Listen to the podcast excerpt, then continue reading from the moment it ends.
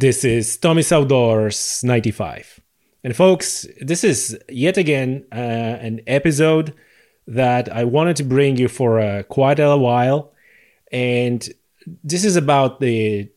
I wanted to make an episode about the nature and wildlife in Poland, uh, country I'm from.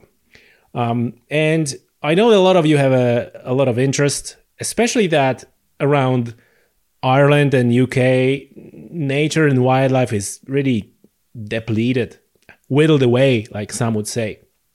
So, if you're a nature enthusiast, a wildlife enthusiast, surely this must be a um, of great interest to you. Especially that this is destination that you can, uh, you know, after the restrictions are lifted, you can go and travel to and and uh, witness yourself. So there are many regions in Poland uh, that are worth talking about. But today I'm going to start probably with the most famous, here I'm saying, and it's not limited to Poland, which is Białowieża Forest. And as a Polish native speaker, it's hard to me to pronounce that in a way that would sound familiar to you. Beloweza, Beloweska Puska, whatever you say, Białowieża. And but you know what you you know what I'm talking about. Białowieża is uh, one of the last and the largest remaining part of the primeval forest that once stretched along uh, European plain. So European plain is uh, really stretches from Pyrenees up to uh, Ural Mountains, w- with the uh, exception of uh, Alps and, and Pyrenees and um, Carpathians. So really vast area um, that was once covered by the forest. Obviously, it's not covered by the forest anymore. not surprisingly, unfortunately, um, but we have an opportunity to see how it used to look like in Białowieża. Um, you also might have heard that there are some problems, as usual, uh, as this piece of land, is remaining forest, is under immense pressure from illegal and legal logging and, and otherwise. And we dive deep into that as well. Um, but during the conversation, we often um, got off tangent um, and talk about various other things related to wildlife in Poland, uh, human conflict with wolves, for example, something that you might find interesting, especially if you're into rewilding. Um, and, and yeah, so our guest is uh, Marta Klimkiewicz. Uh, she's working for environmental charity ClientEarth. And I can say that she is on the forefront of uh, the fight to keep that area, keep that forest intact. And and we also discussed uh, kind of like a, how the land management situation look like. Where is the national park, and where you know what parts of the forest are actually outside of national park? And as usual, the situation is uh, more complex than, than than you would think. Now, some of you might have heard that uh, just recently there were some worrying news from Białowieża about uh, resumed logging, and we cover that too. So, although the episode was recorded before those news break out, um, I will have an update for you on the latest situation at the end of the podcast. So, listen to the whole thing and don't skip uh, because if you skip it and you skip straight to the you know update on the latest situation, this might not make sense to you. Okay, so listen to the whole thing. You will learn a lot about the wildlife, about the local situation, about um, how that whole thing in national park works. Uh, you know how the communities who live there uh, react to various situations. All this stuff. And then the end of that, there'll be so we're gonna you know wrap the podcast, and then it's gonna be extra bit related to the latest situation. So, like I said, don't skip because it might not make sense without you having the knowledge about everything else that we talk on a podcast. Okay. Uh, and uh, at this point, shout outs to Piotr Chorzela, who made this podcast possible. Um, you should check his Instagram page. You know, his Instagram Instagram page is in Polish, but also you could check his YouTube channel. Uh, and you can always turn on the automatic translation and enjoy videos of nature. Um, and I'm gonna leave the links in the description uh, as usual, either in the show notes or in the description if you're watching this on YouTube. Um, yeah. So before I let you enjoy this episode of Tommy's Outdoors, uh, if you want to support the podcast and if you want to support what I do, the best way to do this is go to wherever you're watching or viewing this podcast and leave the rating, leave the like, put a comment.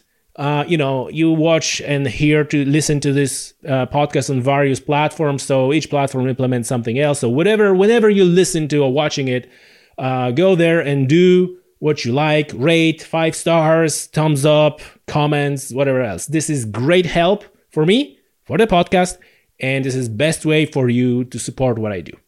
Uh, so yeah, and now, ladies and gentlemen, uh, without any further ado, Marta Klimkiewicz and Białowieża Forest.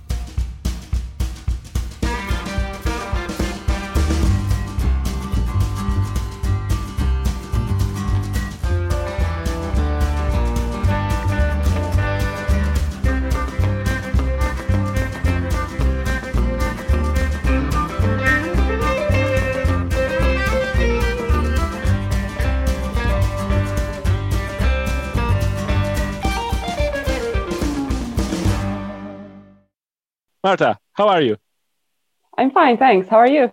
I'm good. Listen, thanks for doing this.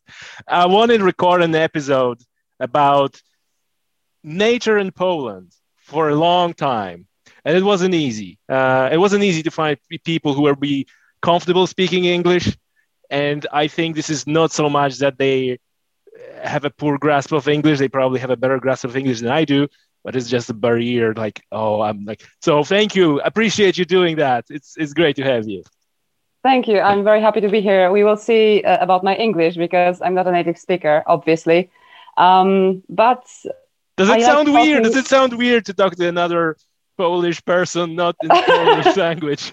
I mean, it does make you scratch your head a bit, like, why do I even do it like this? But no, I mean, I'm used to it. Um, I work in an international NGO, uh, non-governmental organizations. So we have meetings in english all the time. So i do have to talk to my colleagues polish colleagues in english all the time. All right. So, so yeah. so you're probably more used to that than i am. Maybe that maybe yeah. Excellent excellent. Listen uh, we're going to talk about uh, Białowieża, and i'm just purposely just pronouncing that Białowieża, but Perfect. obviously this is this is like a hell for english speakers uh, so you you obviously talk a lot, uh, like you said, in English and with other English-speaking people. Like, how did you work out a word that is kind of uh, that you can throw it out there and English speakers can repeat, like Białowieża, Beloweza, Bałowez, like? Yeah, I mean, it's always fun to listen to uh, native speakers trying to pronounce Białowieża Forest um, so, uh, you know, do it however you want. Białowieża is fine. Białowieża seems weird. So, yeah, mm-hmm. Białowieża. Let's stick yeah. to Białowieża however you can pronounce it. Um, I think it would be perfect to find like a forest with less Polish name to broadcast its case across the whole world. Um, but sadly, that it is what it is. So yeah. um, White Tower, in, maybe White Tower. Right? Yeah, maybe White Tower, but um, actually more more um, reliable, I would say, sources say that it's from like White Village. It's like Biała Wieś. Ah, nobody, okay. nobody knows. So White Good. Tower sounds more impressive and more epic. Yeah, yeah, yeah. But it's not not in a not in the news. Like uh, you know, many people mentioned Białowieża already in a in a podcast, and um, probably yeah, probably. and even even uh, on uh, episode uh, eighty nine I, I was talking with Adam. He was doing some research in Białowieża, so I heard like various versions of like people. I was like, oh, what's the yeah? But uh, yeah, it's it's it's it's difficult. Um, listen, so with with that out of the way, um, can you tell us first about you know geographically uh, how it's situated, and you know there's a lot of confusion between Białowieża Forest and Białowieża National Park and the whole region. It's a little bit like with Yellowstone, where's Yellowstone National Park and there's Yellow, greater Yellowstone ecosystem and stuff like that. So can you explain that so we're clear on what we're talking about? Yeah, I mean, people confuse it all the time, and it's not strange because typically you just use the sort of abbreviation Białowieża forest. Um, but it's it's not only a Polish forest. Actually, it's a transboundary forest complex. So the majority of it is located in Belarus, and it's like Białowieżska Puszcza, I believe. Now, now I'm, now I'm massacrating like the uh, words from different language. Doesn't matter. But we have like one third or forty percent of the whole Białowieża forest um, in the within the borders of Poland. So we have this forest complex. It spans like 72,000 uh, hectares, quite, quite big. And people, like the first mistake people typically do is, okay, so it's the entire Białowieża forest must be a national park. Hmm. It's not the case. Like Białowieża forest is in its parts, um, the like a relic, like it's a living time machine because the forest in Białowieża looks as if it it, as if it's as if we were transported i don't know 400 years ago like 1000 years ago um, this is how forests looked like on our continent obviously i'm talking only about small fragments of it not the whole białowieża forest so the best preserved forests are within Białowieski National Park. But it, it takes only 17% of the whole Białowieża forest. So we have the whole Białowieża, and then only like a small fragment of it is a national park.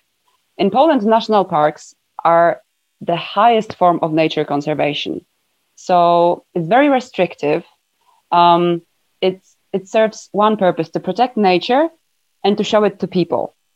So there is some tourist, touristic activity. You can let people in, you can show them what the nature looks like, but it's you can only follow like tourist trails. You cannot wander around however you want you have to be uh, very careful. You cannot break anything. You cannot uh, obviously hunt animals. So a national park is like a refugee for nature. So it's a place where nature takes precedence over everything else. And this is the root of the problem in Białowieża, because if only 17% is protected as a national park, then the question is, what about the rest of it? So here is basically where the whole famous or infamous problem with Białowieża started, because the remaining part is governed by state forests. It's a state-owned hold, owned holding uh, whose purpose is basically timber production. So their their job is to plant trees. In like I'm talking obviously in a very um, simplistic way, but at yeah. its core. So, so sorry, I cut you off yeah. here. The question is like, mm-hmm. do they plant like a native woodland native trees, or is it like every everywhere else? Like here, they they basically planting Sitka spruce or like non-native, fast-growing species. No, no. I mean, forestry in Poland um, is like a very detailed procedure. I mean, foresters in Poland generally know what they're doing. They take care of nature wherever they can they take it into consideration in their job. Um, they try to adapt the species that they plant to the habitat that they plant them. However, mm-hmm. it's not always the case, obviously, and it has not always been the case historically speaking.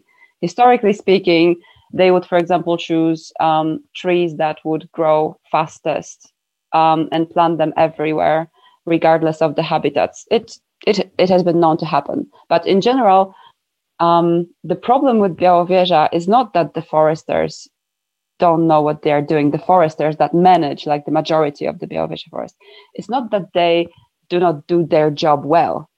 It's just that their job is not to protect nature. Their job is to make the forest productive, to obtain timber, and it's fine. I mean, we need timber. It's a material that everybody needs. The question is, from where?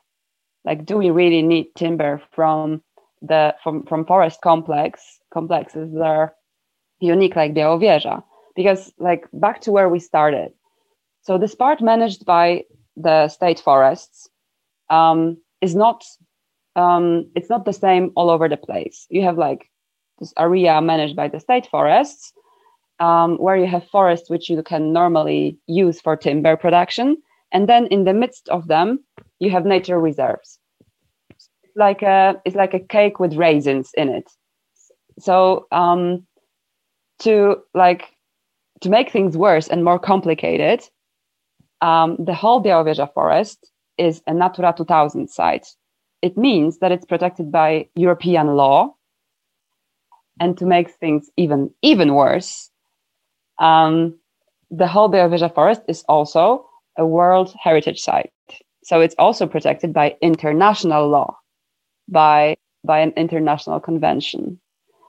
So the result is a very complex situation from the legal point of view and from the utilitarian point of view because truth be told people have very serious doubts and very serious question, questions regarding how to manage this forest and what to do with it so that the nature conservation and the management side of things go hand in hand. And this is the re- this is the reason for which the whole Białowieża conflict emerged in the first place. Because a forest as a natural forest as we understand it and the forest where you produce timber are two completely different things because yeah so this is something to to bear in mind but they're managed over over so these these three types of regulations they're they're pertain to the whole thing so like a whole cake and raisins or is it yes. only raisins are uh, you know area of uh, you know protection yeah. Yeah i get your question. So the whole cake is protected as a natura 2000 so by the european law and as the world heritage site so as the international law. The raisins are the nature reserves protected by um, national law. And the national park is like a big raisin like a big chunk of the of the forest also protected by the national law. So but but by the look on your face i can tell that you're already confused. So imagine imagine what it's like when you actually have to do something in this forest. Everybody gets cross-eyed cross-eyed like because it is a very complex situation and there is one simple solution to it actually. Um, it has been um, it has been suggested for many years now, like really 20, 30, I think 30, that the whole Białowieża forest should be a national park. It would make matters really, really, really simple um, because a national park is dedicated to nature conservation, period. So you don't have to produce timber, you don't have to make it economically profitable. Um, because I don't know if you know the story from the beginning, from 2016. The reason, I, I know I know bits, but I am sure that our listeners and viewers do not. So please yeah, feel I mean, free to lay that out. So the reason why this whole conflict blew up was because of like a very small insect called a bark beetle. A bark beetle is an insect that attacks uh, spruces where when they are weakened. So, due to climate change, because sadly it's knocking on our door as we speak, because in Białowieża the, te- the mean average temperatures were are higher, have been higher uh, during recent years, and the precipitation was was lower. Um, spruce started dying. There were like many spruce trees planted by the foresters, or even even earlier, they sort of creeped in on these um, on these areas with the what we call the small ice age in Europe. Okay. And yeah. So, so they're native. So in other words, they're native to the area. Yeah. So the problem is that as the as the climate changes, um, the conditions for spruce become less and less uh, favorable. So basically, those th- these trees for, for the for the for these trees, it became too warm and too um, dry. So, what happens when a tree is not happy, when it has not enough uh, water, and when it's too hot for it? It starts dying. And then it becomes susceptible to um, sort of secondary conditions that weaken it even further. And in this case, it was the bark beetle. So, normally, normally what foresters do when they have this bark beetle infestation. Bark beetle is a kornik in Polish. Kornik, exactly. So what what they do? Typically, they intervene quickly. They cut down the trees infected by the bark beetle. They take it away from the forest to stop the infestation. If they catch it early, then the forest is safe. From the forester's point of view, it's very important because um, obviously, if the if the bark beetle attacks too many trees, then they lose profit. So they cannot; they are obliged to fight against it, right? But from the naturalist's point of view, a bark beetle is a normal thing in the forest because it is a part of a nat- natural cycle in the life of the forest. This is how it's always been, and this is how it's how it always will be. So the problem was that the the minister of environment decided that the state forests had to act quickly and cut down the infested spruce trees so that the um, infestation doesn't spread. yeah. Eh, so like so so so before before we go, like, is that the known way of dealing with bark beetle, or is it? And and yes, in fact, if they cut down trees quickly, they will address the problem, or is it complete? Uh, not true, and the, because you cut down the forest and the beetle will move to the next tree. Well, as usual, the key here is in details. You know, if you catch it quickly, then you have a chance to stop it. But in it, it's only true for your average managed forest. So in a sort of tree plantation, right? Um, it is not true, however, in forests like Białowieża because of the raisins. Because oh, according, okay. yeah, according to the law, in those raisins, those nature reserves, you cannot do anything. You cannot cut any trees you cannot intervene in any way with what the nature intended. So the bark beetle is happy in there. It's safe. It sits there and it spreads on the neighboring areas it's obviously another simplification, but I assume that we are not listened by uh, by many foresters and forestry experts. So yeah, maybe someone trying... in the comments, some angry comments like, "Oh no, you in fact you're wrong. This is this, this is this." Yeah, like, yeah but it's all right. Yeah, you know, like we're obviously so, we we simplifying things. Yeah, so I'm trying. What I'm trying to say is that um, well-known forest scientists pointed out that, however, such practices are effective in normal forests, then in Białowieża, it will not bring the desired, desired result and it will have harmful impacts on the nature of this forest because the this is where we touch upon the subject of the European law, the Natura 2000 sites.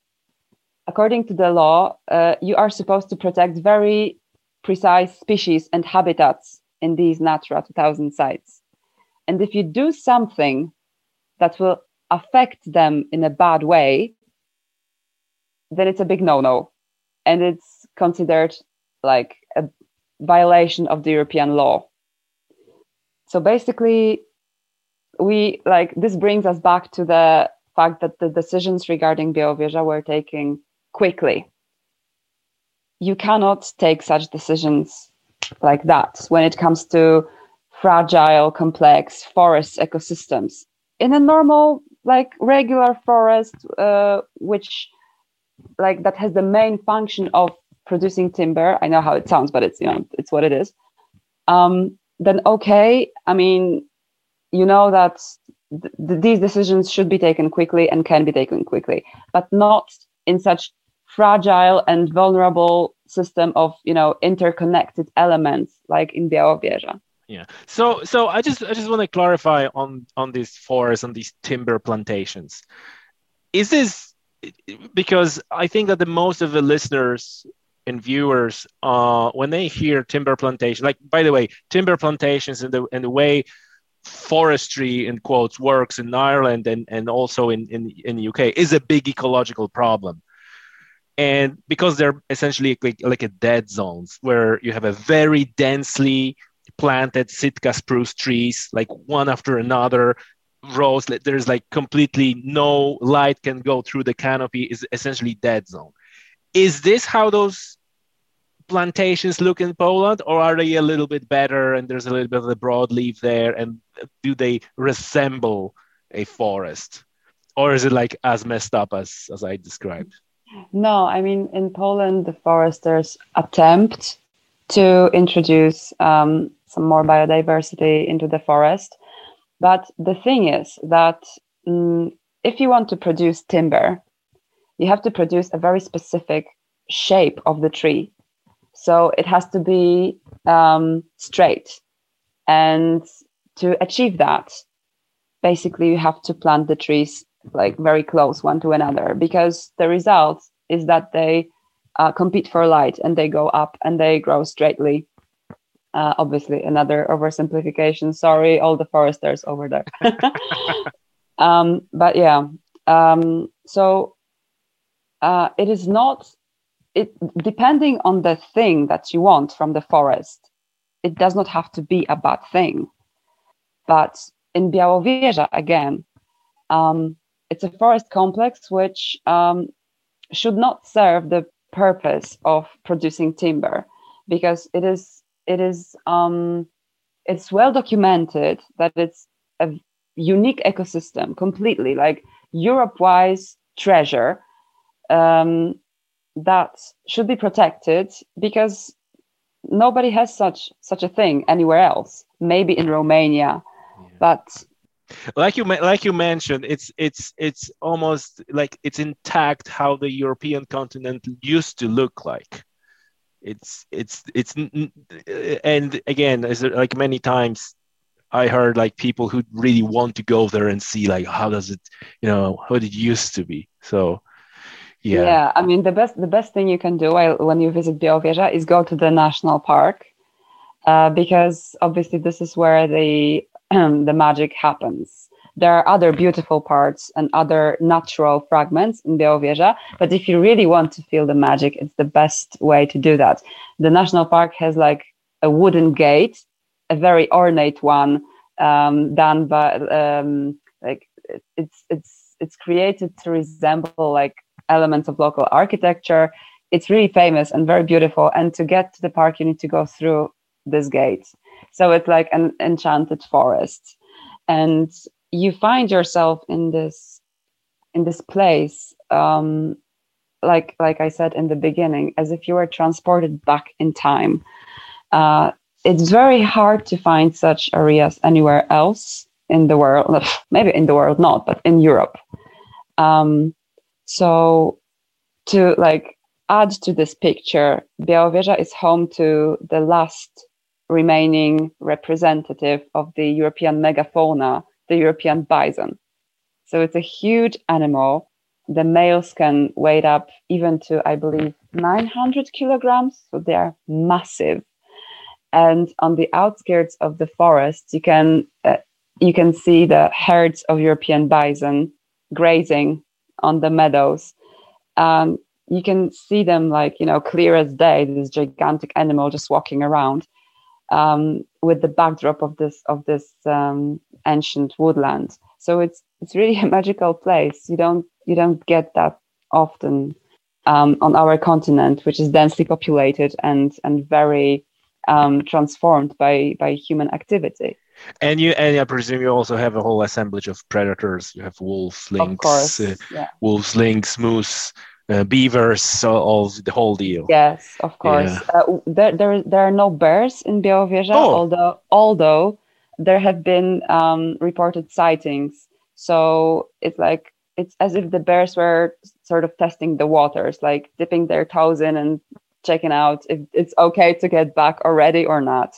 This is this is awesome, and and like many people who listening to that, you know, a lot of conversations that I have are around the fact that like on on British Isles, and I mean Great Britain and Ireland, it's such a hard thing to get anything that was, uh, was extirpated back because these animals can't just wander in. You, you know, some people need to have a permission and need to consult with stakeholders and actually need to put those animals into crates and ship them over, which obviously is hell.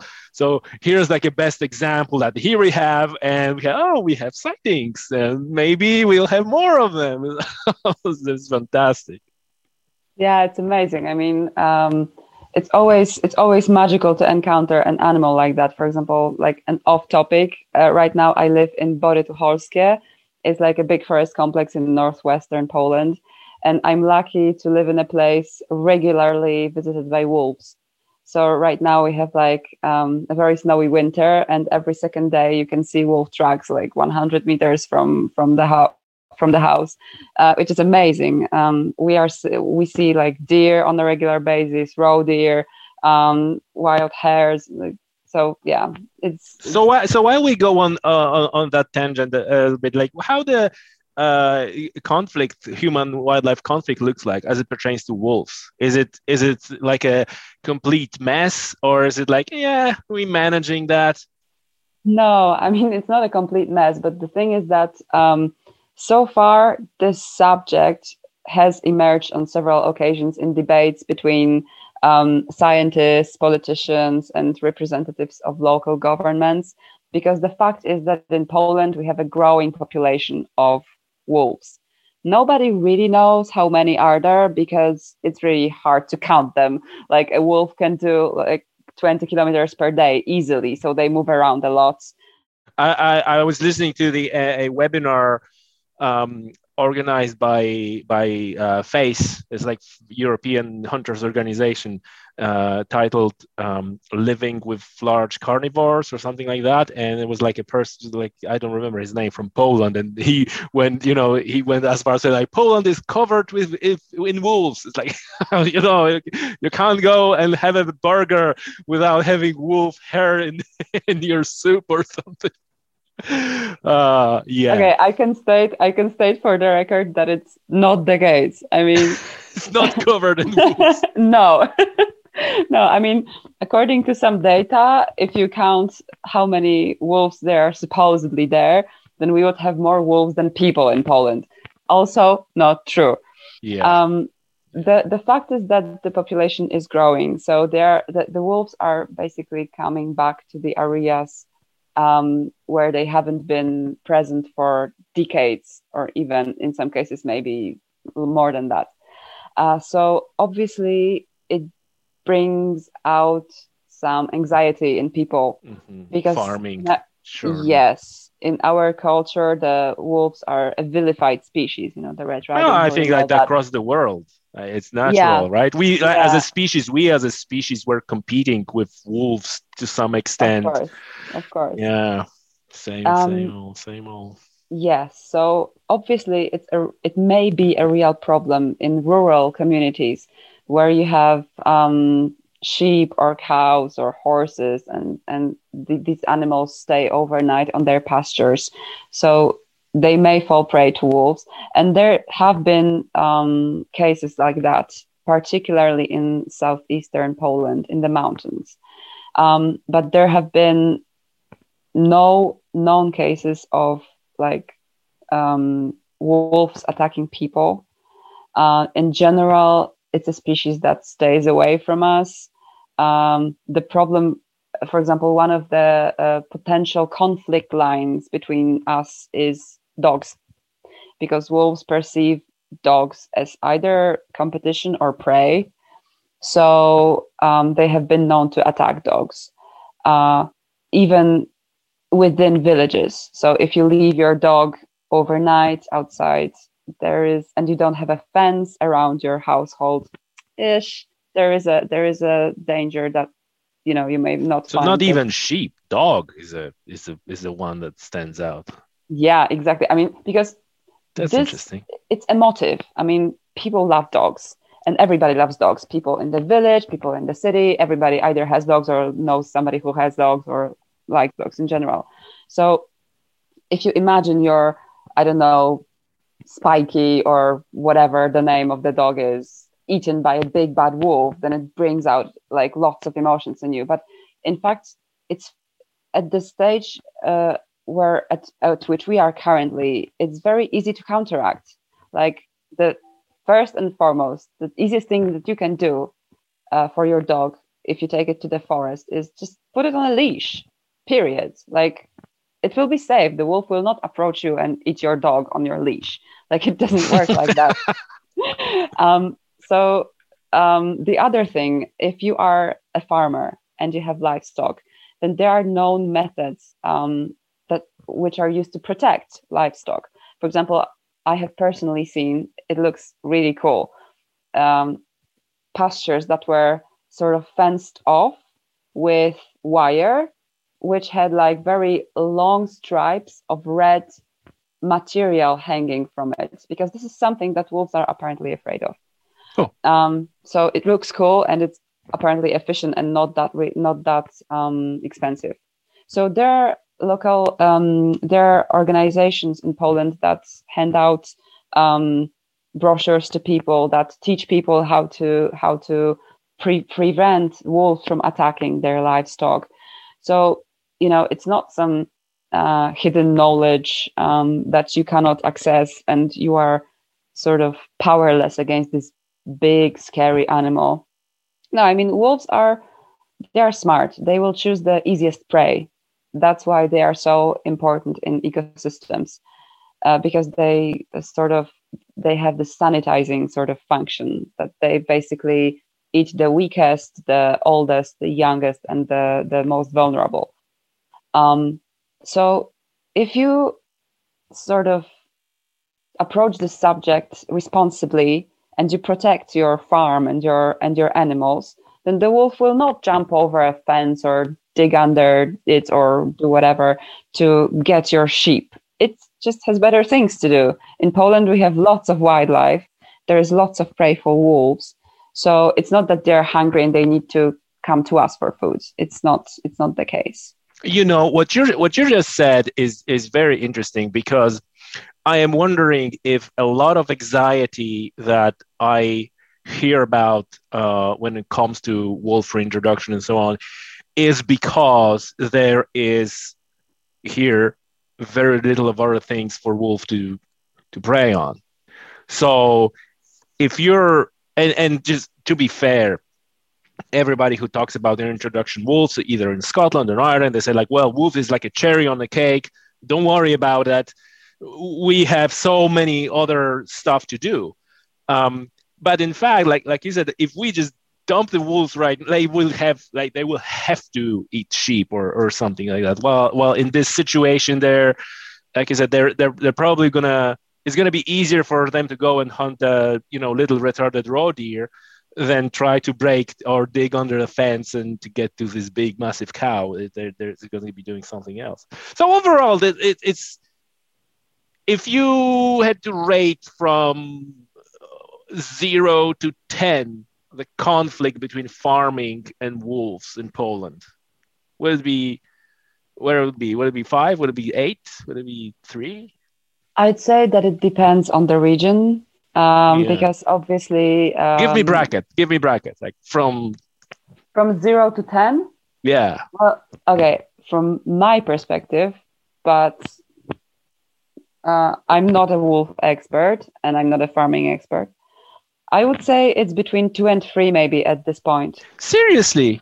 Yeah. Oh. I mean, it's not, I mean, in some places, probably people would say, okay, it's a five or six because um, some of our livestock, I don't know, got eaten a few months back by wolves. But it's still, we are still not at a point where we have what's what we could call a systemic problem. Okay. But provided that some people are actually getting worried about this, I think we are getting to a point where a serious debate about wolves um, will um, become like in the mainstream of the you know public debate. Because um, you know some people in general are in favor of managing nature. Um, namely i'm talking here about hunters for example because some consider hunters and wolves as competitions because typically well they hunt the same thing right um, it's another over it's another simplification but in a way it is true So hunters have been known to say that, okay, you know, we should manage wolf population in Poland because wolves are eating deer and it's not a good thing because we cannot protect one species at the expense of the other. What what I think they are missing is that it is a natural order of things, and um, obviously we live in disturbed um, ecosystems, right? So it's not that the ecological principles that rule undisturbed natural world still apply 100%, but in general, when the population of the carnivores uh, increase, uh, when the population of the prey increases, the, the population of the carnivores increases, and vice versa. So theoretically, for now at least, I would say that things are sort of in in balance but what the future holds yeah. it's really hard to say because it's really hard to predict if you have so many variables. Yeah. Yeah. Yeah. So it's a, it's an it's encouraging news. And so right now wolves are uh, strictly protected in poland i presume. Yes you cannot There's, you cannot hunt them yeah. yeah. so there's no even like a management permits or anything like that there's like they're they're out of bounds yeah i mean obviously if something happens like if one wolf is known to be aggressive or dangerous or something, then you can like um, you can apply for a permit to either scare it scare it off or or shoot it. Oh, you but can scare it off. A, yeah, but it's a case by case scenario you can you cannot ask for like 50 wolves and just let yeah yeah yeah. Gotcha gotcha. Okay that's cool that's cool. Thank you for that. I i think that uh that clarifies many things and, and that's a part that is very interesting that would be very interesting to many rewilders that i that i know like you know how how does it look like? Okay let's go back to to białowieża uh, we have like a nice tangent. So uh where we where we left where we left it off? So we left it off uh, you explained about conflict and how it all started with the bark beetle and how people were trying to uh, react and cut down trees in a in a sort of forestry timber production areas. But then we have those protected sites, those raisins in the cake, and they're obviously uh, like act as a reservoir, if you like, for this bark beetle. Yeah, exactly. So uh, basically, um, the the thing is that in essence it is a conflict of two visions of the forest of a, of a forest which is a natural ecosystem uh, with intertwined uh, elements and a forest that is there to serve our purposes. And uh, it's a very very um, so yeah it's a very well pronounced um, sort of tension be- between those two visions and like I said, the way to actually make it work would be probably to just um, agree that, okay, in this particular place, um, timber production does not make economic sense. It's more harmful. It does more harm than good. Let's just turn it into a national park. So if this is not, if this is such a great idea, why it hasn't happened? Yes, that's yeah, my question. Is the, yeah, is the question for for the centuries. I mean, um, the answer obviously is um, both simple and complex. It's complex because it entails like many stakeholders. In Poland, um, to create a national park, although it's national, uh, you need to get approval from local communities. So like the mayor of a commune that has 1000 inhabitants can say no and put a stop to a process that affects like 38 million polish people because national parks are our common national natural heritage. So um, everything hangs on decision of like a small group of people that well they really should not have such a decisive voice in this matter. But our law gives them this voice. And is that the ma- is that the matter that they're kind of responsible for for their community and is like, well, you know, we've been i'm just guessing like we've been planting trees here for generations it's a part of our heritage and therefore we're going to continue doing that which you know you, you can, you can understand that this is uh, kind of it is an argument. Yeah i mean uh, they have really good arguments when you listen to them. So first there is the pride uh, related to um, living on a given area knowing it very well uh, being from there like their parents their grandparents frequently are from there. So um, they are very connected to this land and they don't want some people from warsaw or from the government come in and say okay now we will put you in a nature reserve enjoy yeah I mean, who wants that, right? So this is this is one thing. Um, another thing is that they are simply afraid that um, it will cost them money uh, because um, they think, all right, so if we have state forests and we can cut trees, then it's money, then it's jobs. And if we have a national park, then what are we going to do? The foresters will be laid off, and we will what sit and watch the wolves run to and fro in the woods like what is gonna what's gonna be in it for us and for our communities and the thing is that our system is flawed in such way that it doesn't offer these people any sort of encouragement or reimbursement for the fact that uh, the state wants to create a national park on their area. Because um, you cannot just take like come in and say okay now we are going to create a national park here. You are going to lose uh, money from the state from the forest tax. You are going to lose jobs because of the the timber industry will be shut down. And we have nothing in return to offer you. Good luck yeah i mean you can't do that it should not work like this so on one hand uh, local communities should not have the deciding voice in this process. They should not be able to block the new national parks. But on the other hand, they should be encouraged and they should be uh, reimbursed for the money that they lost. Because obviously, national parks create jobs and they create tourism, but it, it needs time. So you create a national park and then it needs a couple of years to start boosting local economy it doesn't happen overnight. And in this period, local communities should be supported by the national government. And it doesn't happen. So this is. I have a question. I have a question. Like, I'm curious what what your what your uh, take on this because you mentioned tourism and kind of replacing, you know, one source of income with the other source of income. And I mean, like, this is like it is all over the world, same story over and over again.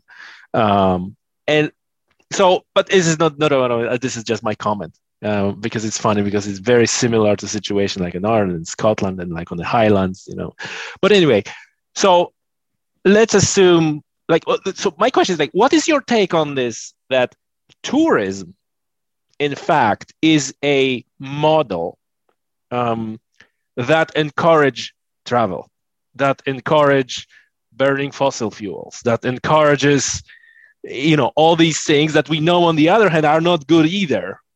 So and, it, it is difficult. I'm just because you're so deep in that and you obviously have a, such a vast knowledge of that. So you, you surely have a view on this. Um, how you how you reconcile that that to some extent people who are locally and producing locally timber and you know meat sheep running sheep or whatever else in a grand scheme of things, that actually ecologically may be much better and more, more beneficial than say, like, okay, we're gonna take this timber production and meat production and put it somewhere else. Right? We're gonna do it th- there, and we're gonna bring ship it, and in the meantime, we're gonna ship a bunch of tourists here, you know, through the air travel so they can look at the at the you know beautiful forest but then they need hotels they, need car parks they, so is it not like a net result may actually be not what is expected to be? Well let, maybe let's start from the timber production because for example in białowieża again there are three forest inspectorates in the whole białowieża forest. And they're actually not generating profit. You would say, what? I mean, a big forest, old trees, there should be like bathing in money? The answer is that they are not bathing in money um, because of the structure of this forest. It's basically, it doesn't pay off to produce timber in Białowieża forest. They, they are like, state forest has like this pot of money um, where like richer forest inspectorates, they put money in there and poorer forest inspectorates, they take money out of there to sustain themselves. So, for example, in case of Białowieża, the local forest inspectorates they have to take from this pot because they cannot sustain themselves. So this is this is, for example, in in the case of Białowieża, um, another problem with timber is that fun fact, local timber production is not um, does not cover the needs of local communities for um, firewood so local communities are always saying, okay, we want to, we need firewood and we cannot get it. Why? Because you're not cutting enough. And it's not the case. It's the case of a flawed system of the, the selling of timber because it's very complicated, but in, in essence, it boils down to who pays the better price gets the timber. And the timber is shipped off to like l- large recipients. So it's not used locally.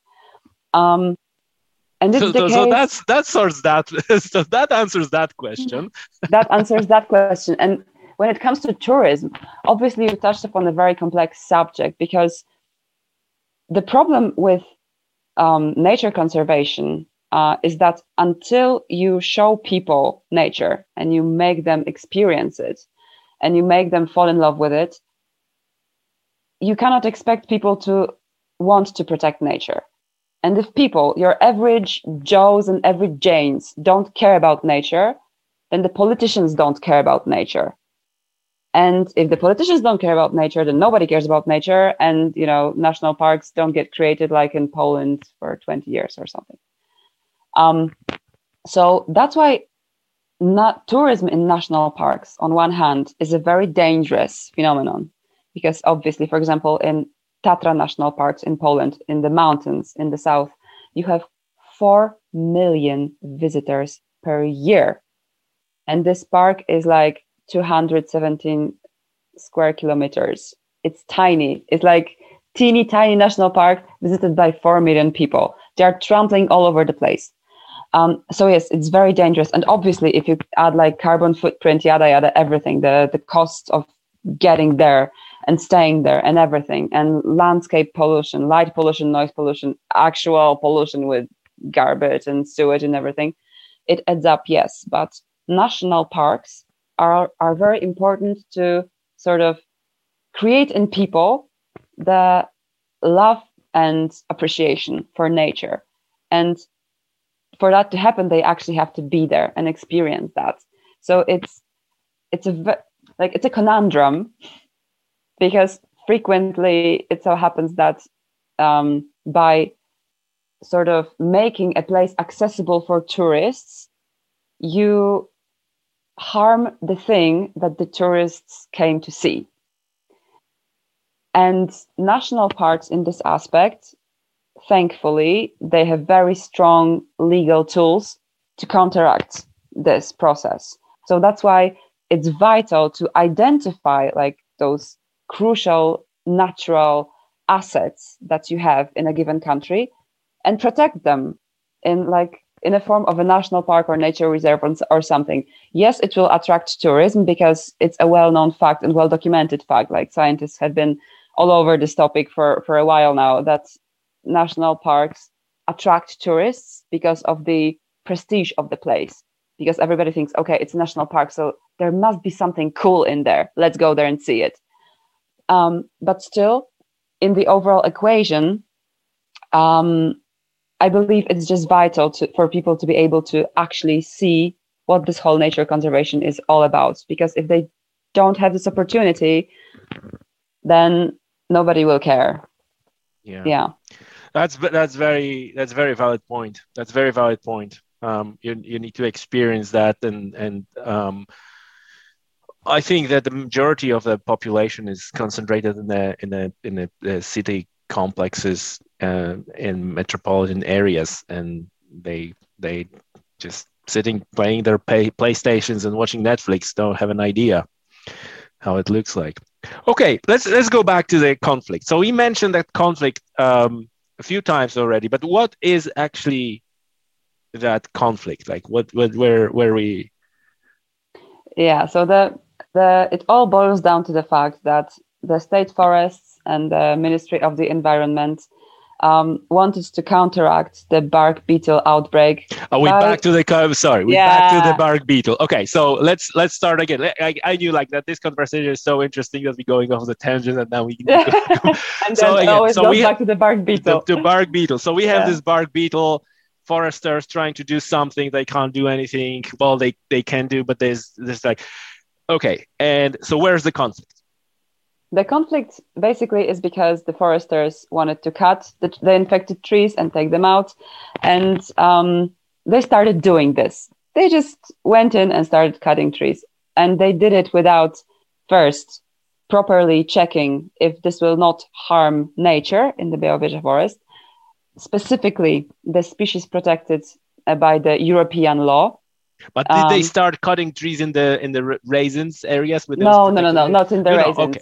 Oh, okay, yeah. okay. Yeah. We have this term the... like a raisins. Is like is that is that how you guys speak about these things? or is no, it just but... for the for the purpose of this podcast? We, we just introduce yeah. the term typically typically we have something like visual aids so we don't have to oh okay gotcha, or something yeah and here i'm just like okay i have my hand so what do we yeah yeah yeah no that's great i mean that's that's that's you know you, you see this chocolate chip cookie with raisins is like yeah exactly exactly. So basically um, the problem was that the foresters and the ministry they didn't they didn't do the proper assessment of the of how the logging will affect the the protected species in the Białowieża forest. And also like the this, this operation was massive. The, there was heavy equipment going all over the place. So um, it was very uh, the, the impact on the on the forest was really really intense. And the result was that uh, the scientists the and, and non-governmental organizations raised alarm over this like hello what's going on is is terrible. Stop the logging right now. Like take a step back and let's reconsider. Let's try finding some other solution. Okay um, so sorry i need to yeah. i need to stop you right there again. So so if if they were cutting effectively in the area that is timber plantation anyway yeah. then who gives?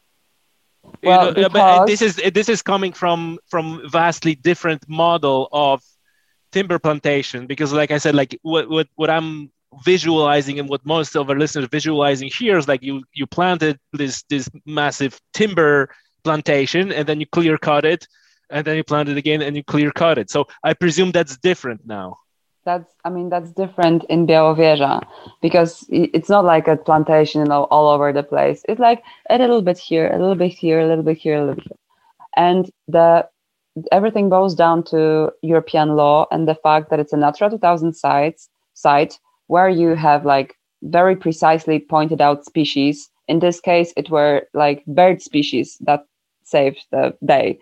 Um, and to make like long story short, you cannot do certain things that affect the habitats of these species. So, for example, in this case, it was a three-toed woodpecker and um, pygmy owl, um, two protected, two species protected by the European law. Um, that uh, they inhabit, they need like dead spruce to live, and the local scientist, not local scientists, but the scientists that worked in the Białowieża forest, they um, they concluded that what is happening there affects the these species. Obviously, this was just one aspect of the case, but uh, it served as a leverage uh, for for the NGOs to be able to submit a complaint to the European Commission, because if you find out that the European law is being violated, then what you do is you if is that you write up everything that you know you back it up with scientific uh, scientific analysis and then you send it to the european commission and the european commission gets this paper and either asks you additional questions or decides, okay, this is some serious problem. We need to act now and opens what is called an infringement procedure against a country. So in this case, the reaction from the part of the commission was like this. It was really, really quick. It was unprecedentedly quick. Uh, normally, the European Union takes their sweet time in reacting to things. Not in this case.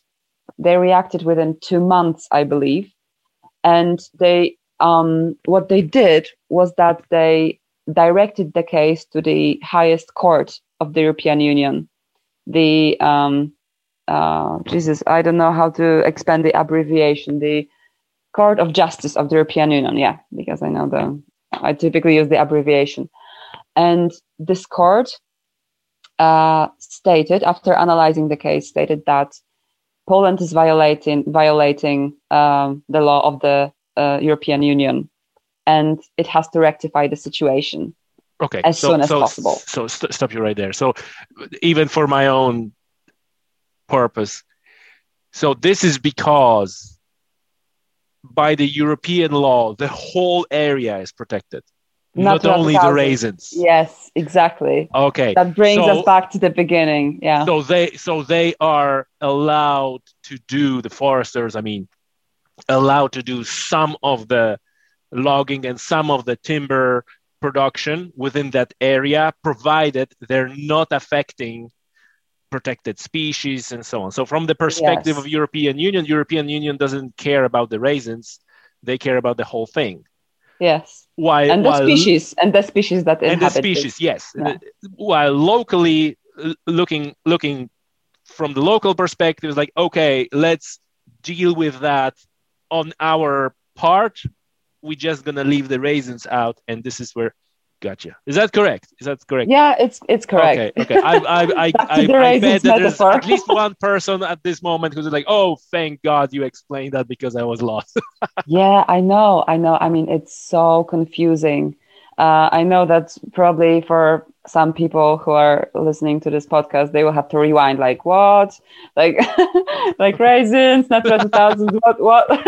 well, in short, in short, like European Union protects the cookie, and Poland yes. protects the raisins. yeah, I mean, it's a way to put it, but the other way to put it is like you know, Poland is a part of the European Union, so basically, Poland is obliged to protect the whole cookie as well uh, it's up to Poland how it does it. I mean, the European Union is not a stickler for details. It, it doesn't always tell you, okay, you should do it this way. No, it says, you know, guys, this is something cool and we should protect it. It's up to you to find the best way of doing it. But, you know, here are some guidelines.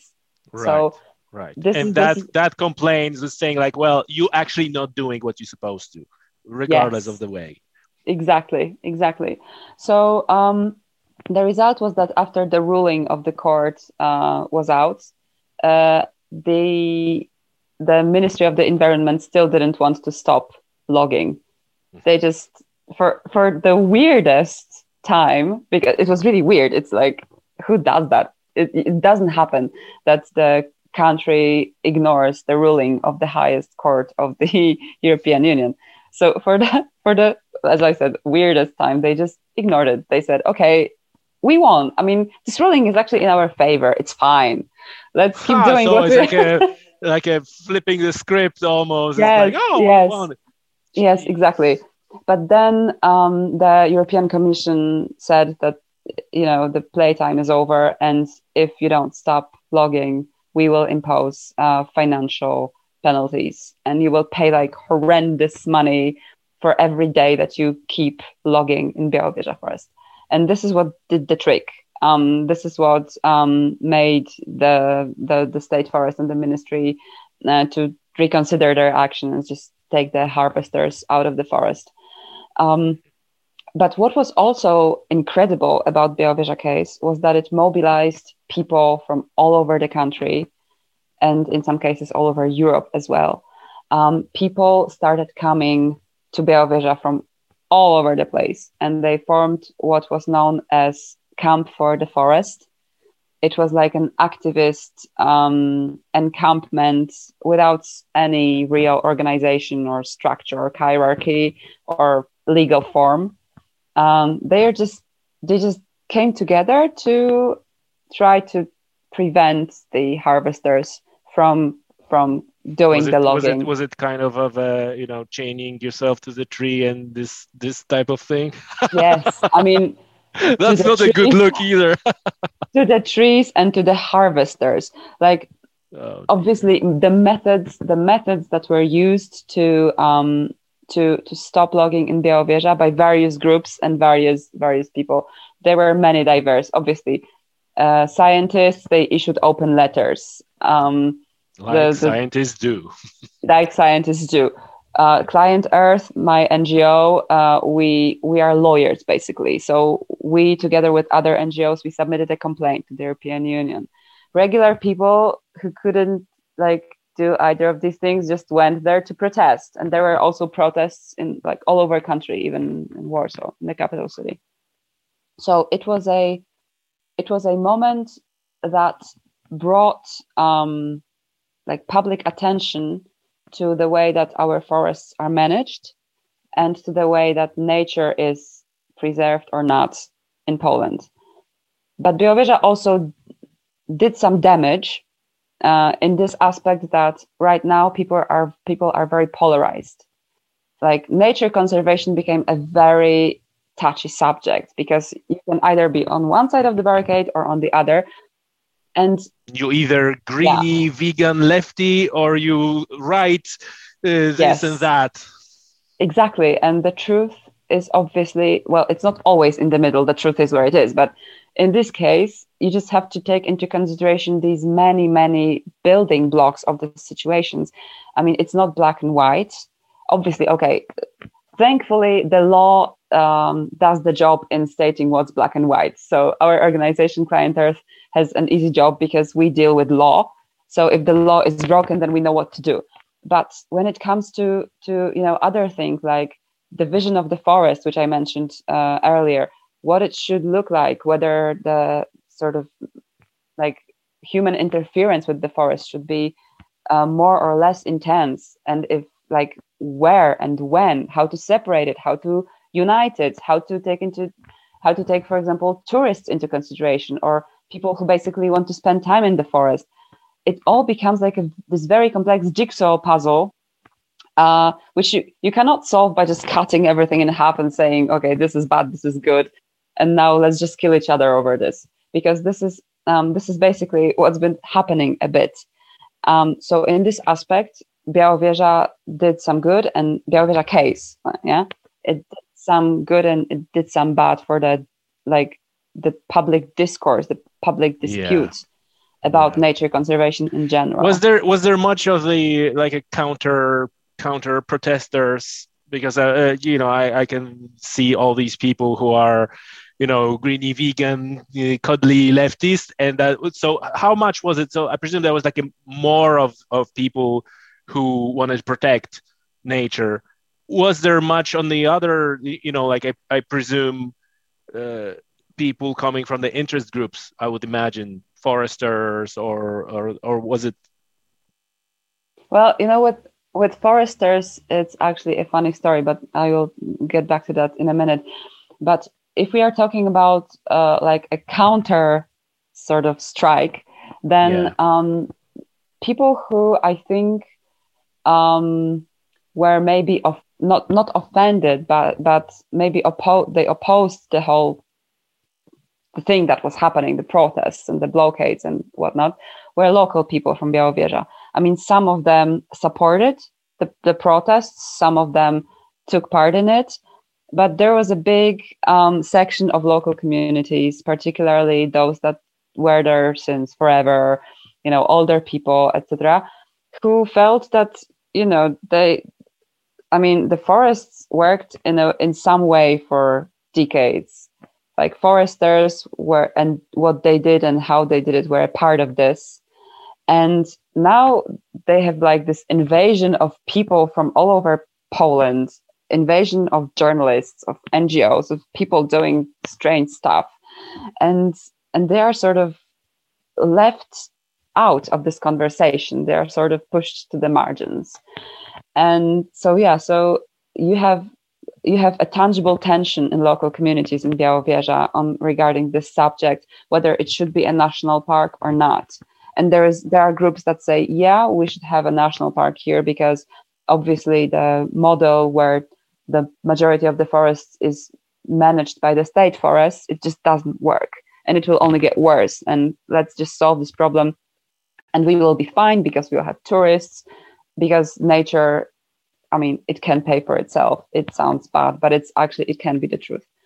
Um, but there's this segment that says, I mean, you know, when they hear the na- a national park, they are like, no. yeah, yeah, yeah, yeah, yeah. No, and and like part of that is is uh, you know I I guess uh, I'm I'm looking for a right word, but the, the lack you know like lack of understanding maybe. Uh, i don't know. I don't want to use the word that would offend anyone but you know like a point of view. But part of that is uh, like you mentioned that's that's that local pride. Like we are we lived here for so many like why like why all of a sudden right probably yeah. where were you when we have this this this and this now you're so that's under that's that's also understandable um you, you said that you're going to come back to the story with foresters do you remember yeah, what it was yeah i remember what cool. it was well, the Foresters obviously, you know, it's a big company employing employing thousands of people across Poland, and they have a very hierarchical structure.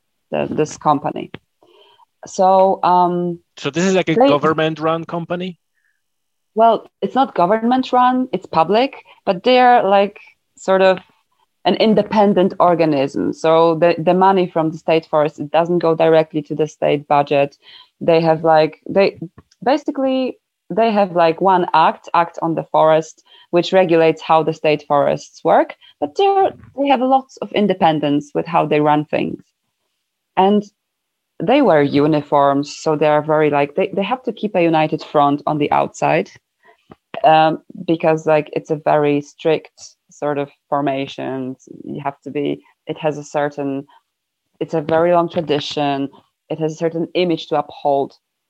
So when when you listen to the to the things that they um that the state forests issue on the outside for the outside world they always they will always say that well we are not the ones who should decide whether Białowieża forest should be a national park or not it's up to the ministry of the environment and obviously um, also high ranking officials um, of the state forest will tell you that the foresters have been taking care of Białowieża forest since forever, and we know how to do it, and it's all fine. But you know, when you talk to like regular foresters behind the scenes, when you're at some conference or at some meeting, and you just have a beer and you talk to them like you know, person to person, what's up, how, what do you think about this or that, then they admit that you know, Białowieża is more of a problem for us than anything else because we know that we cannot really do our job there in a way that it's profitable economically, uh, in a way that will never cross any lines when it comes to nature conservation, because you cannot like, you know, you put a toe in the wrong direction in there and, and you just stamp on some protected plant or protected animal. Um, so they ag- they admit that um, the simplest solution would be to just create a national park because that would also take it off their hands. But it's not something that they will ever uh, say out loud.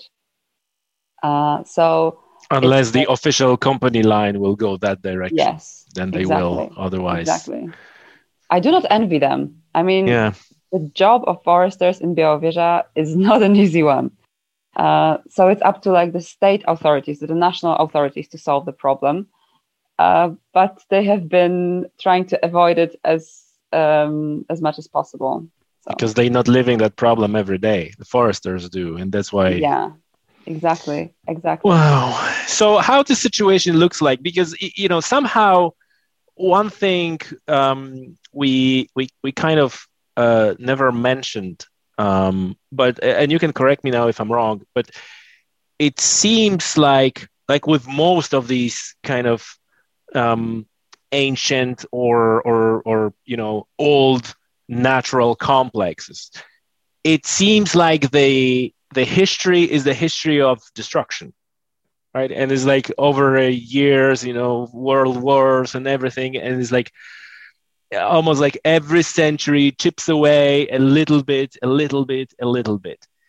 Um, and so I presume that what we're discussing right now is just the you know latest uh, latest thing that's going on in this chipping into that um, you know big big natural complex. How does it like? Does it does it make sense? Is it, is it how it looks like? Yeah, I would say. I mean, the Białowieża has layers of protection right now um, that protect some aspects of this forest ecosystem. So I wouldn't say that it's like at you know at its lowest when it comes to to the state of how things are. Um, actually, this year we will be celebrating the 100th anniversary of nature conservation in Białowieża. Uh, because 100 years ago, like the first nature reserve was established uh, on this area. So the last century, with some well exceptions, um, saw saw progress in this in this case rather than than than the other way around.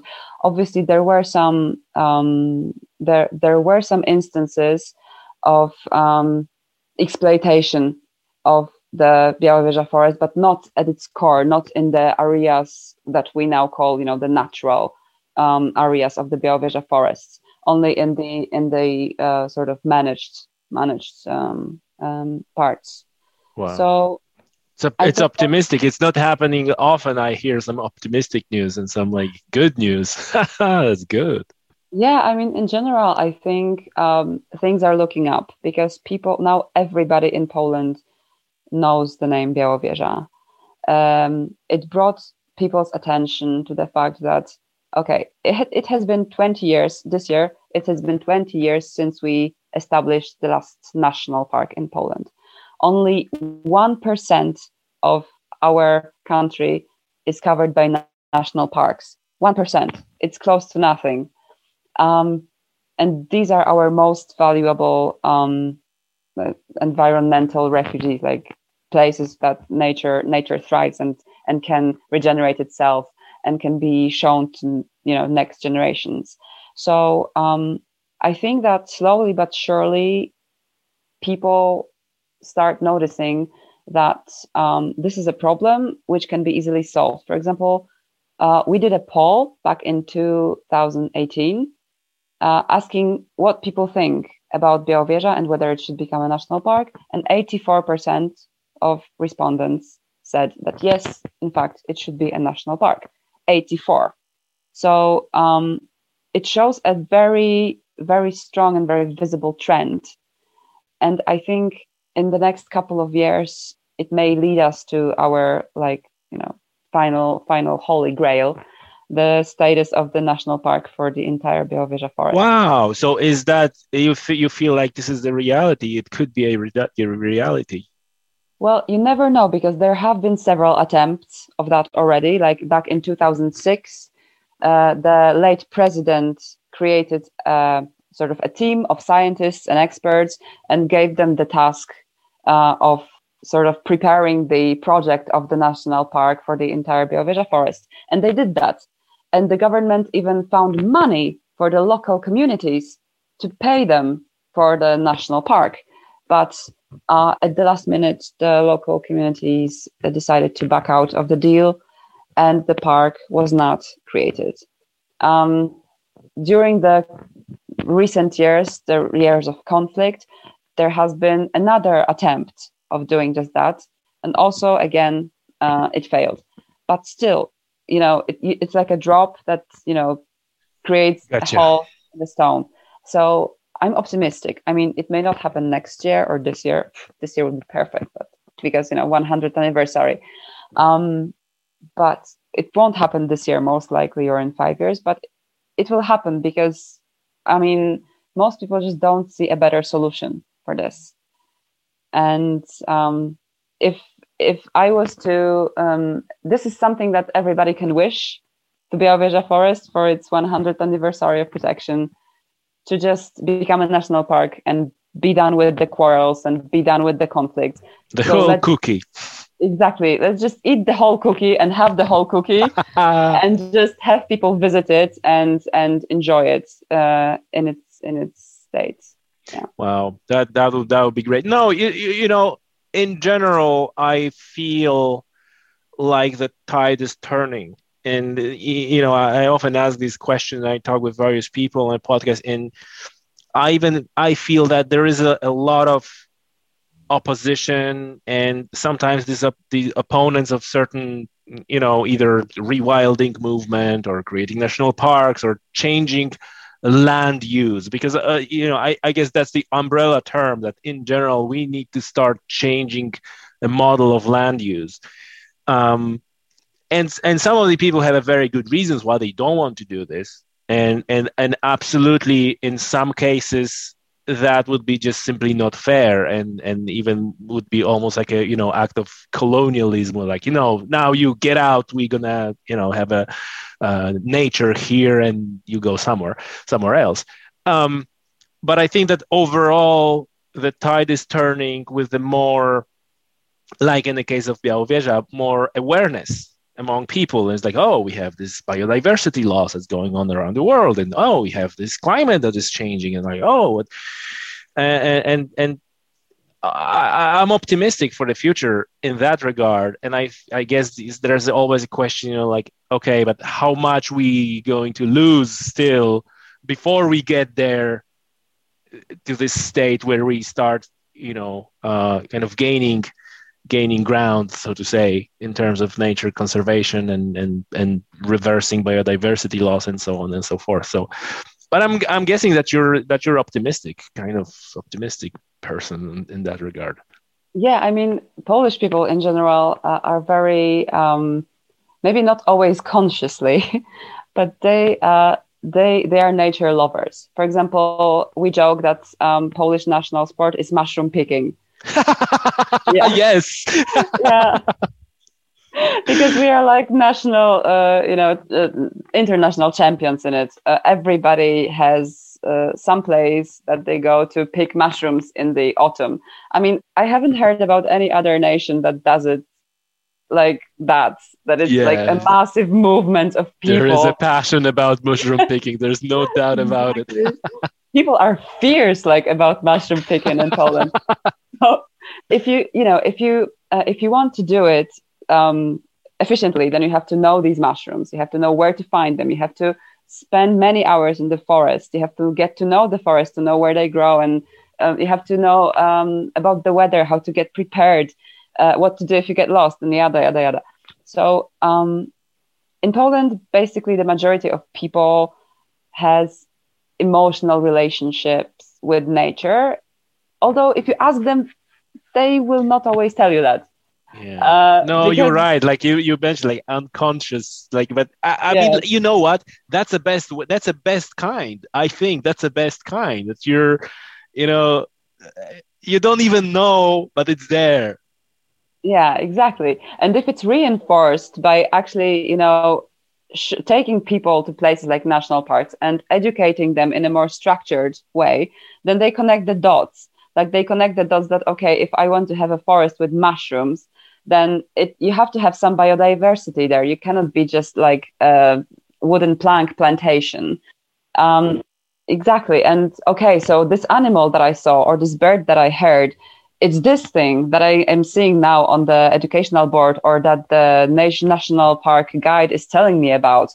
And in such way, you just build a system of knowledge intertwined with emotions that's um, like like make people care about these things. And um, I've noticed that more and more people simply care about nature and about, for example, climate change. Mm-hmm. Five years ago, it has been a non-issue for people. Like the subject was completely absent from the from the from the public debate, and now it's all over the place because people started noticing. Okay, it's like fifth winter without snow. What's happening? Um, so obviously, the diff- difference between weather and climate is yet another thing that many people don't grasp because when we have snowfall like like now some people are like, okay, so where's your climate change? Yeah, climate change is over. we have climate change over. We have snow. Exactly. We're calling it off. I mean, it's no longer an issue. Um, but yeah, I mean, people started noticing that the rivers that they used to swim in as kids now they have like way less water or that the uh, the, sw- the swamps or wetlands that they used to um, they used to have uh, in their uh, neighborhood they are now dry. So they started scratching their heads and and like admitting that okay maybe there is a connection. Maybe there is something um, that we could actually do about it. So um, you can't ignore example, it anymore. you can't ignore it anymore. Although i'm worried what will happen if we do have like five winters with snow. So I'm not sure. yeah, yeah, yeah. Yeah. I'm not sure what uh, whether the whole process would not be reversed. this whole work of you know five years of trying to put in people's brains that actually yeah, climate change is real. Um, yeah, but uh, for example, fun fact: our organization uh, is working uh, with um, employees of Bełchatów power plant. It's the largest power plant uh, in Poland. It, it burns coal and uh, these people are already aware that the time of call is over, that their lives and the lives of their um, the, their workplace that, that it will change drastically. And they feel that the government is not doing enough to prepare them for it. And it creates a, a sort of interesting alliance between an organization uh, of environmentally sensitive lawyers, let's say, and people who would normally probably be their opponents.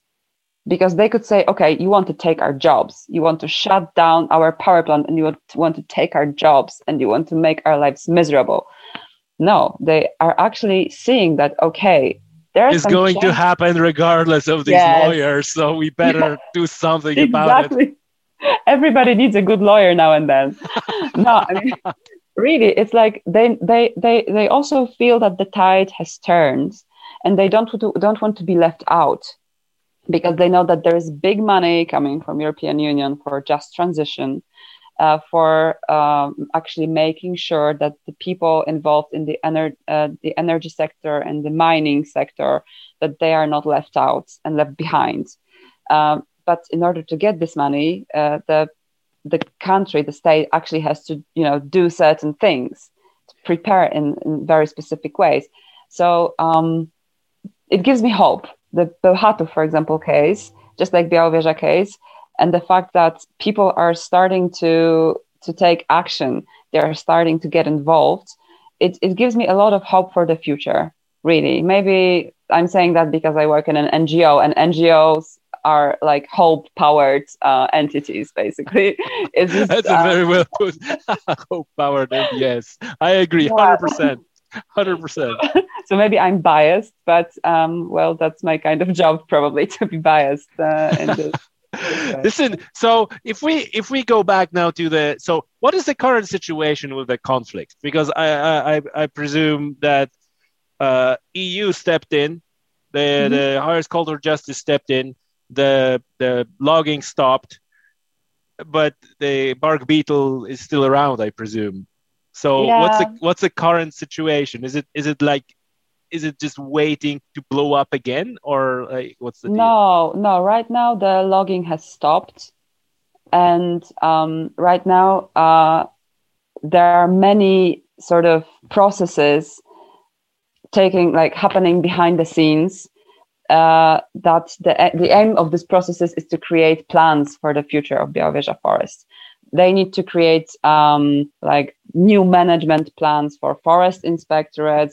They need to um, create the management plan for the World Heritage Site, the UNESCO, and and many other things. Uh, last last time I counted, I think right now, uh, the Ministry of the Environment uh, is working on five different plans for Białowieża forest either is or will be working like in a very short period of time. So basically, we are in the phase of this of this conflict where no logging is taking place. There is like this peace and quiet on the on the surface, but there is a lot of stuff happening behind the scenes that will result probably this year or, or, or yeah, probably this year in uh, like another another uh, phase because there will be lots of public consultations, lots of uh, lots of um, opportunities for NGOs to step in and articulate um, their um, uh, their views on of the on these things.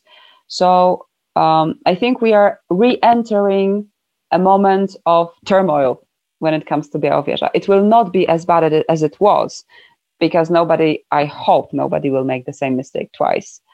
Um, but definitely after a moment of peace and quiet, things will start happening again. Yeah, there are going to be people unhappy with those plans, and they're going to be protesting, Obviously. and then someone yeah, the usual. So uh, fingers crossed, it it will it will end up uh, in a in a, a, protection of the entire uh, Białowieża forest, entire cookie. Um, listen, um, just to finish off for for anyone who listening to that who are in Europe or maybe even outside of Europe and would like to help in any way what's uh what's the what's the best way to, to get involved? And and you know like yeah can i is there any system of donation or is it pretty much fragmented? There's like a you know a lot of organizations and you basically have to pick one and decide or you know like what's how how to get involved. That's that's really my question. If, if anyone wants to you know protect this this unique in in europe and in the world uh, ecosystem. Well first and foremost stay informed uh, because uh, the media attention has not been as uh, focused on the Białowieża recently as it has been when the conflict was in its like acute phase. So um, I would say just follow the news, and if we need your help, then we will ask for it. You will you will you will hear our plea for help because be it a petition, be it an open letter, if we need your signature or your funds, then just keep an eye out because international support is vital uh, to for the Polish people to know that um, people from across Europe have their backs and they care and they want to help is an immense support. So just so just keep an eye out for Białowieża news and uh, we will. Any particular outlets that you would recommend to keep to keep the eye on? Well, for example, uh, on the European level, the Politico has been regularly um, uh, publishing stories on Białowieża. But also, uh, if you if you uh, uh enter any website of our organization or Greenpeace or WWF, you will be sure to find news on Białowieża over there. Right, right. Listen, uh, it's been extremely interesting conversation. I appreciate your time. Thank you very much for doing this. Thank you. It was a pleasure. All the best. Thank you. All right, folks. So, as you have heard, um, since we recorded this episode, uh, the news break out about the resumed logging uh, in the forest. Um, and I felt like this podcast wouldn't be complete if uh, we haven't covered the latest update. Um, unfortunately, Marta was unable to join us in person for some uh, personal reasons and I didn't want to delay that episode any longer. Uh, but I managed to uh, get hold of Marta, and she sent me a message that I'm going to read it out uh, to you now. Uh, actually, I'm going to translate as I'm reading it out. Um, so the update is that the minister signed documents that allow that enable uh, logging in the forest this year uh, in this year, right? Um, however, the situation is not as dramatic as the media portrays it. Our organization, ClientEarth, um, has an issue mainly with the way the documents were prepared. So that's it. That's a that's a short update.